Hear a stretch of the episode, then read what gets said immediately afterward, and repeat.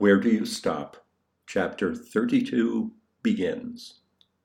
I rode my bike to the Lodkochnikovs to tell Ariane that I wouldn't be able to watch movies with her in the afternoons anymore.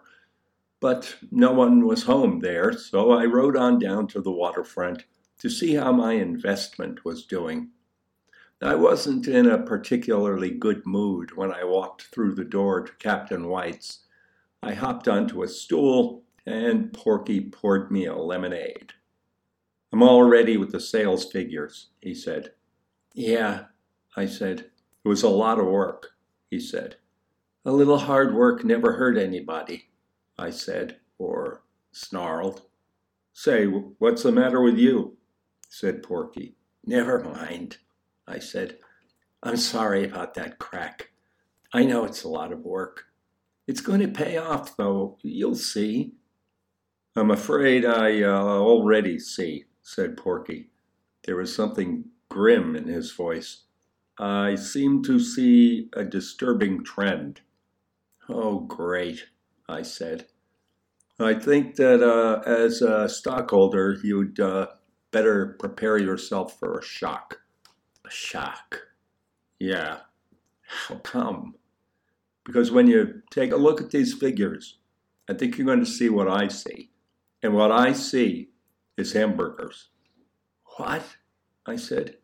We sell more hamburgers than anything else, said Porky. Hamburgers? I said. Hamburgers, he said. I didn't even know we were selling hamburgers. We just started last week. You didn't tell me, Hey, you haven't been coming in very regularly lately. Yeah, I said, I, I've been.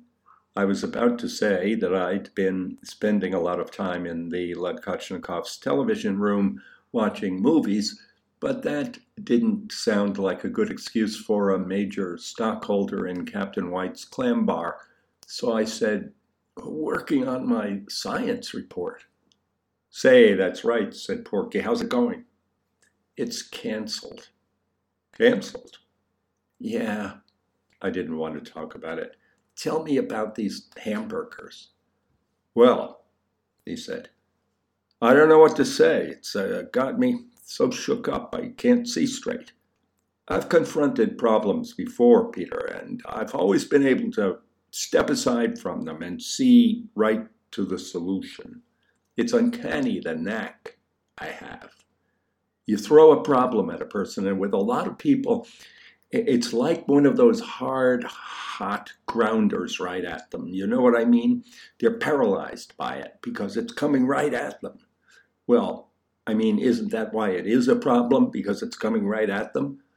But they panic, they freeze.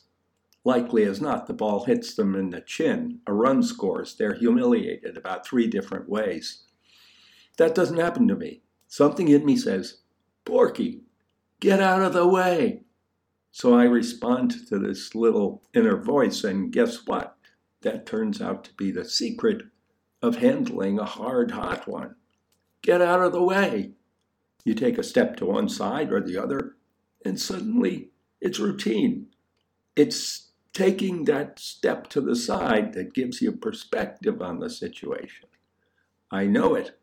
I know it and I've done it before, but I just can't seem to do it this time. Start at the beginning, I said. Maybe I can help.